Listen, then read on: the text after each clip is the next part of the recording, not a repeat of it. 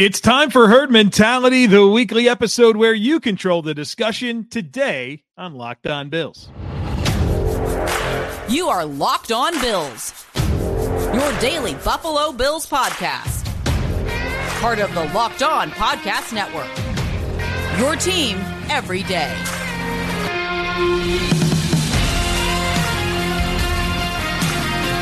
What's up, Bills Mafia? Joe Marino, author of Go Bills and Buffalo's Run, also the co host of the Locked On NFL Scouting podcast. And I'm your host of Locked On Bills. Want to thank you for making Locked On Bills your first listen every day. And a big welcome to our everydayers. You know who you are. Those of you who never miss a single episode, I appreciate y'all being here very, very much.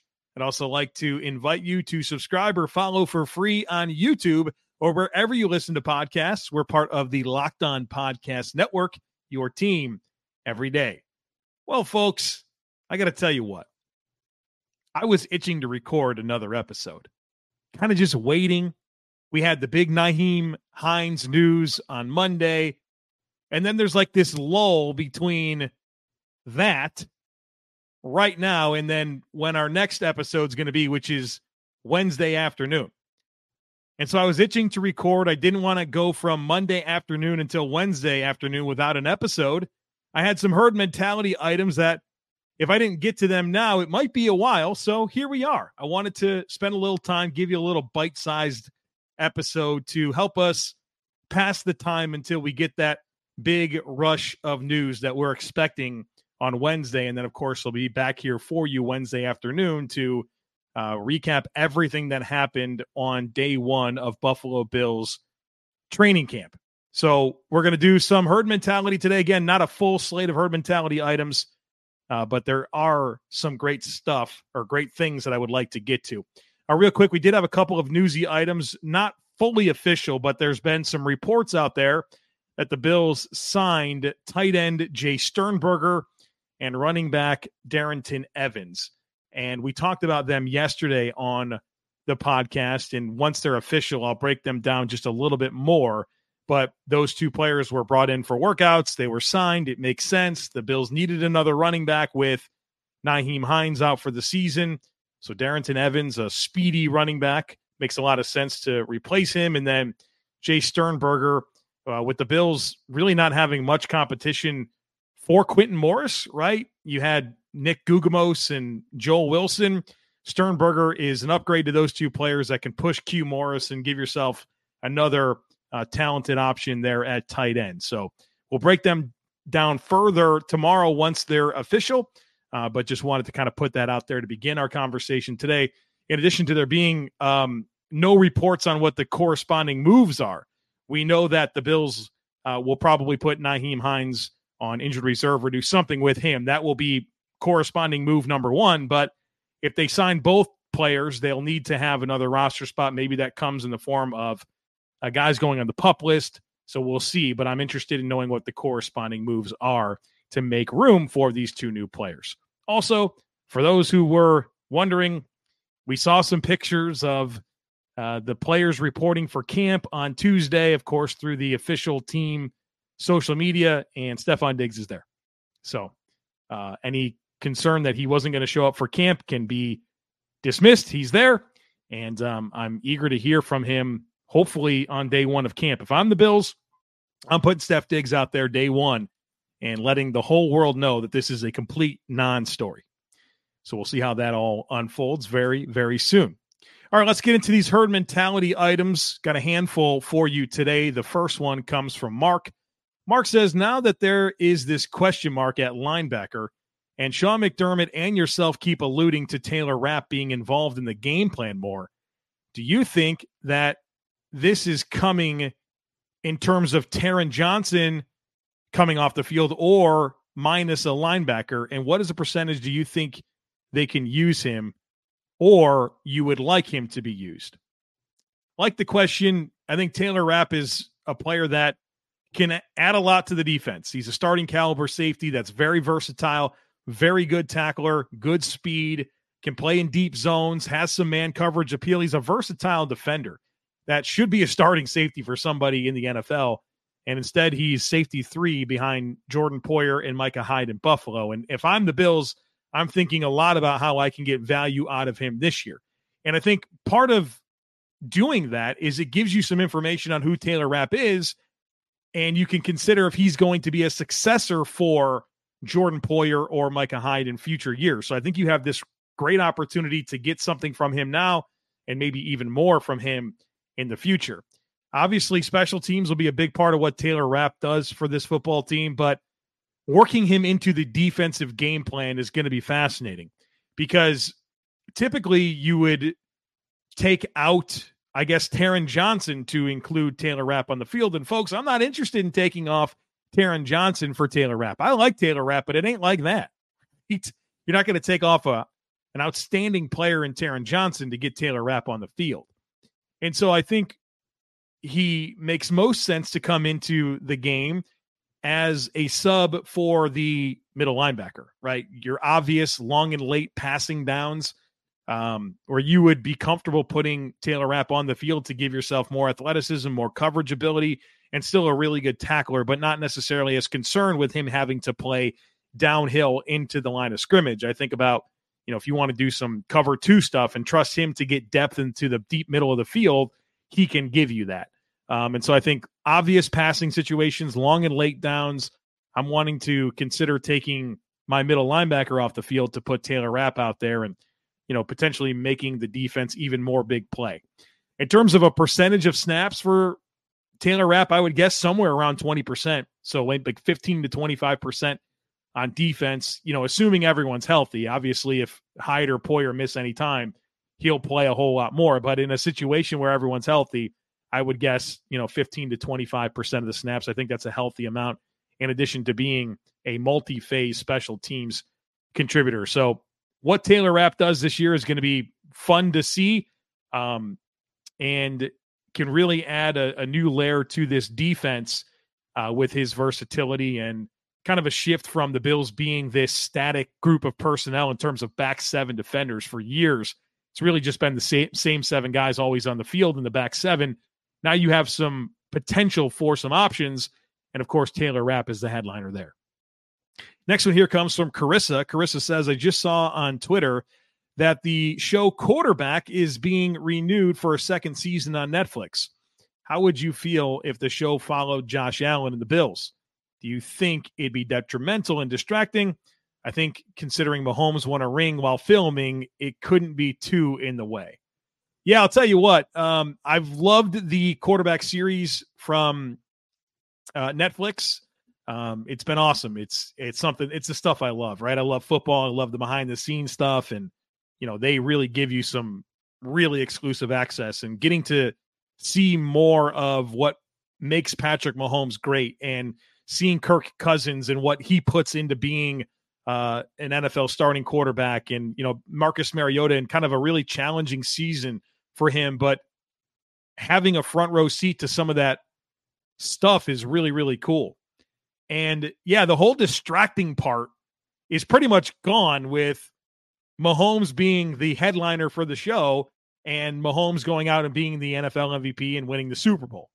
Um, so, yeah, I think that argument went out the door. Although, just before I started recording this podcast, I saw on Twitter that Justin Fields, the Bears quarterback, was approached about being featured on this season's uh you know series of of quarterback and he said no because he thought it would be a distraction. So you know i think a younger player like that i would get it. And i can appreciate what Peyton Manning uh is the executive producer of the show. He was on the pat mcafee show and i listened to that uh interview. And peyton said look when i was a younger player i probably wouldn't have wanted it to happen but when i got older you know, I may have been more open to it and really think it would be a great thing to be able to sh- share with his family um, and you know his younger kids as they grow up and say, "Hey, look, this is this is what I did, right?" And and that would be really cool. All that to say that I would love for Josh Allen to be on this show. Would love it. Uh, not just because of piquing, you know, my curiosity is is very high for Josh Allen and learning more about his process and what you know he puts in uh, to getting ready for a game in a season, right? I want to see that. Um, but you know, I, I just feel like with some of the concerns that exist about Josh Allen and his process, whether it's off season or in season, and you know maximizing his physical prime. You know what does he put into that? I I, I want to see it. I want to know. I want to get some clarity there. So obviously, I'm curious, and I'm a fan of Josh Allen and the Buffalo Bills, but also I want to take what I learned from watching the series covering Pat Mahomes and Marcus Mariota and Kirk Cousins and you know compare that to Josh Allen and what he's putting in to gain more perspective on what Josh Allen is doing and if he's really putting everything he has into this to maximize his physical prime. Carissa had a second part of her question, and that is I enjoyed the scene where Patrick Mahomes talked about the Chiefs players creating plays with the offensive coordinator and head coach. Is this standard for NFL playmaking or something special that the Chiefs do? If not standard, do the Bills do this too?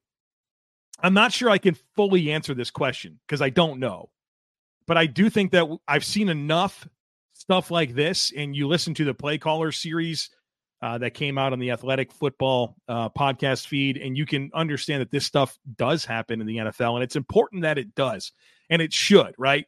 Because there's an ownership that happens when it's your idea, um, and I think collaborating with your key players and assistant coaches on uh, play design and um, game plan and all that type of stuff is is absolutely essential to successful NFL teams. And so I would hope that those types of things happen in Buffalo, and I'd be very disappointed if they didn't. Again, that ownership component, uh, being able to be heard, um, being valued, all that type of stuff is critical. And I, I'd, I'd be very disappointed if those dynamics weren't true for the Buffalo Bills. All right, we got a bunch more to get to here, but first, I need to tell you all about BetterHelp. This episode is brought to you by BetterHelp. Sometimes in life, we're faced with tough choices, and the path forward isn't always clear. Whether you're dealing with decisions around career, relationships, or anything else, Therapy helps you stay connected to what you really want while navigating life so you can move forward with confidence and excitement. Therapy is all about deepening your self awareness and understanding because sometimes we don't know what we want or why we react the way that we do until we talk things through. If you're thinking of starting therapy, give BetterHelp a try. It's entirely online, it's designed to be convenient, flexible, and suited to your schedule. So let therapy be your map with BetterHelp. Visit betterhelp.com slash locked on today to get 10% off your first month. That's betterhelp, H-E-L-P dot com slash locked on. All right, folks, the next one here comes from Dave. Dave says the New York Jets will be the team featured on Hard Knocks. They couldn't decline because of the rules. A lot of teams do, and it seems the Bills are in this group. Do you think it could have been a good thing for the team to be featured on HBO or is it just too much to handle? Good question here. I, I think I'd certainly be interested in the Bills being on Hard Knocks. I'd love to see the behind the scenes stuff and all that. Right? It's always fun. I love watching Hard Knocks every year. But the criteria to be on Hard Knocks is going to be hard to fit the Bills into it. So three things uh, dictate the team's eligible to be on Hard Knocks. Number one is you can't have participation in the program over the last decade. Now, the Bills don't fall into that bucket, and, the, and they will make exceptions, right? But if you've been on the program in the last decade, you're not supposed to be eligible again. Number two is that no postseason berth in the previous two campaigns. So the Bills are, you know, they've been in the playoffs five of the last six years. So that's going to be tough. And hopefully, hopefully they're never eligible, right? Um, hopefully the Bills don't have multiple years in a row uh, without getting to the playoffs or any years in a row. I'm not ready to live in that world again. And then the other one is that you cannot have a first year head coach. So that actually would um, put the Bills into the bucket. But again, they'd have to miss the playoffs for two years in a row and retain Sean McDermott uh, to be eligible. I know that there could be exceptions. They've proven that before. Um, but as it stands, the Bills don't really come close to qualifying for the criteria uh, that makes you eligible for hard knocks. Next one comes from Danny. Danny says the offensive line play last year was pretty bad. Josh was pressured way too much. How much if how much is of this is bad blocking and missed assignments from the offensive line, and how much is Josh maybe calling the wrong protection scheme in the huddle? So Josh Allen gets pressured. I mean, I don't I don't know that he gets pressured at a ridiculous rate. Um, he does get pressured. And I think there's a, a, number of factors to be mindful of when you consider Josh Allen and how often he faces pressure. Uh, first of all, from a protection standpoint, I do think you have offensive linemen that get beat. Uh, that happens in the NFL. You're not going to always be able to keep Myles Garrett and Aaron Donald and and all these great pass rushers away from your quarterback. They're very good and they create a lot of pressure. And so that just is going to happen. Your offensive linemen are going to get beat one on one.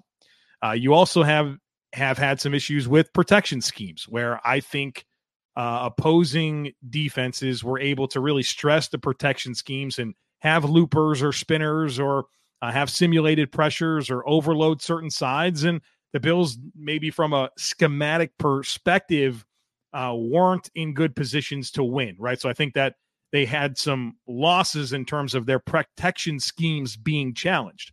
But also, and this is, I think, is really, really important to be mindful of because you could find yourself in this perpetual state of being disappointment that disappointed that Josh Allen gets pressured. But you also have to realize that the style of football that Josh Allen plays lends itself to a lot of pressure. He has a very high average time to throw. He pushes three seconds. He's, you know, one of the slowest release quarterbacks in the league year over year And that's not because Josh Allen isn't a good processor or doesn't make quick decisions. It's just that he has that ability to extend plays, get outside of structure, hold on to the football, and challenge the defense vertically. And so, because he has a high average time to throw, that puts more stress on offensive linemen to hold on to their blocks for longer. So just keep that in mind. That's a very critical context to be mindful of as you consider Josh Allen getting pressured and um, you know, the frustrations that inevitably come with that.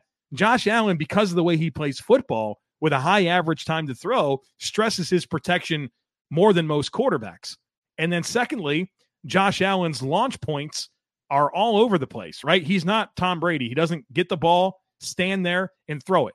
He moves all over the place. And as an offensive lineman and you're blocking and your quarterback, you have no idea where he is on any given play, right? I mean, this guy can be anywhere that makes it more difficult to block as opposed to, okay, Tom Brady's going to be there at seven yards of depth directly behind the center and he'll never be anywhere else. And there's other quarterbacks that are like that. Josh Allen is all over the place. So, yeah, you have normal stuff. Guys get beat, protection schemes break down, but also you have a quarterback in Josh Allen that, because of the way he plays football, puts a lot of stress on his offensive linemen to be able to sustain blocks and then also sustain blocks while not really knowing where the where the quarterback is. So just always keep that in mind as you uh, consider pressure on Josh Allen. Uh, next one here comes from Dustin. Dustin says on the latest series quarterback on Netflix, Patrick Mahomes said last year before the Bills Bengals playoff game that the Chiefs match up better against the Bills, but he'd rather Cincinnati win because he wanted another shot against Burrow. What matchups do you think he was referring to, and how do we change that? Well, I'm also sure that uh, if part part of what Mahomes was referring to there is if the Bills won the game, it was going to be a neutral site AFC championship game in Atlanta, right? If the Bengals won, it was going to be a home game in Arrowhead. So that's also a, a, piece of this before I get into what I think maybe Pat Mahomes was referring to. I'm sure he wanted that home game for the AFC championship as opposed to a neutral site. Uh, but when I do think about what Pat was referring to, it's definitely the Chiefs' offense against the Bills' defense.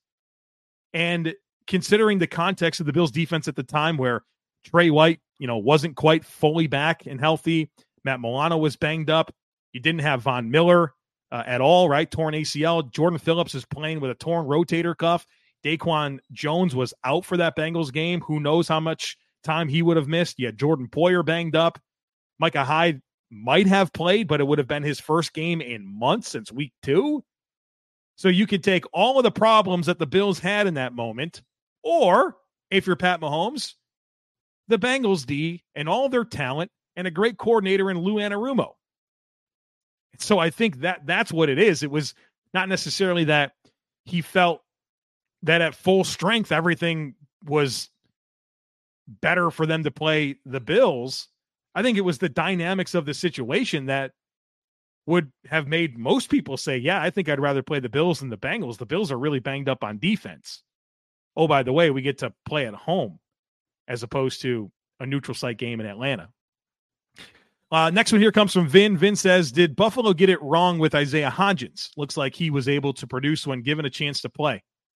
I don't know how you don't say anything, but yeah, I think they did get it wrong. Um, I, I understand the dynamics, right? I mean, you weren't sure about him. You didn't want him on your roster as a depth receiver that couldn't really help you on special teams. And then, of course, he gets plucked off the practice squad. He goes to the Giants. The Giants have a massive need at wide receiver. And fortunately for Hodgins, he goes to a place where there's familiarity with him, uh, with some of the coaches, obviously Brian Daboll and Bobby Johnson and Shea Tierney, guys that he knew from their time together in Buffalo, being there and they were able to get it going pretty quick. And I think that says a lot about Hodgins and uh, his ability to meet that moment and step in and you know produce. And it looks like he's going to be a player for the Giants. So yeah, I think you can look at the Bills and say, yeah, they got it wrong. Especially when you consider the own the you know the dynamics the Bills had at receiver, like Jamison Crowder out for the year, Jake Kumerow out for the year. You're signing Cole Beasley and John Brown, and Tanner Gentry is getting called up and playing in games. Meanwhile, Isaiah Hodgins looks like the one that got away. Now we'll see. I mean, Isaiah Hodgins is in a different position this year entering the season than he was midseason. And, you know, very curious to see how they deploy him and, and, you know, what type of production he has now under these new circumstances. Darren Waller's part of the mix. Um, but I'm sure he's going to do his best to be a featured part of that passing game and make the Bills look silly for uh, letting him get away. So, yeah, I think I think you have to look at that situation and and feel like the, the Bills did get it wrong, um, and that you know that's a skill set that hopefully they could have unlocked in different ways and felt more comfortable with it, but they didn't. Right? They never did. They never got to the point where Isaiah Hodgins was regularly rostered. and got opportunities. You know, he played one game, had four catches, pretty decent, right? uh, but right back to the practice squad and plucked off of it. So, yeah, I think it's fair to say that the Bills mismanaged that situation. Um, hindsight's always twenty twenty, and um, you know, I think we're all rooting for Isaiah Hodgins. Seems like a great guy, and um, hopefully he does well with his opportunity, and hopefully the Bills learn from that. Right? I mean, you're going to see situations like this. Nobody's perfect, right? The Bills have had other guys, right? Wyatt Teller, another example of a guy that yeah, you shouldn't have hindsight's 2020, you, you shouldn't have traded him. But at the same time, like you just don't know. You don't know if Isaiah Hodgins was going to do the same thing for you. You don't know if Wyatt Teller was going to do the same thing for you. You have no clue. I think more often than not, Brandon Beane gets it right when players get away from him, but there's some hiccups along the way. And Isaiah Hodgins look like looks like it's going to be the next hiccup. But again, it's not uncommon. And um, again, hopefully there's a lot learned from that situation. All right, folks, that's going to do it for us here today on the podcast. It's going to be a loaded conversation tomorrow.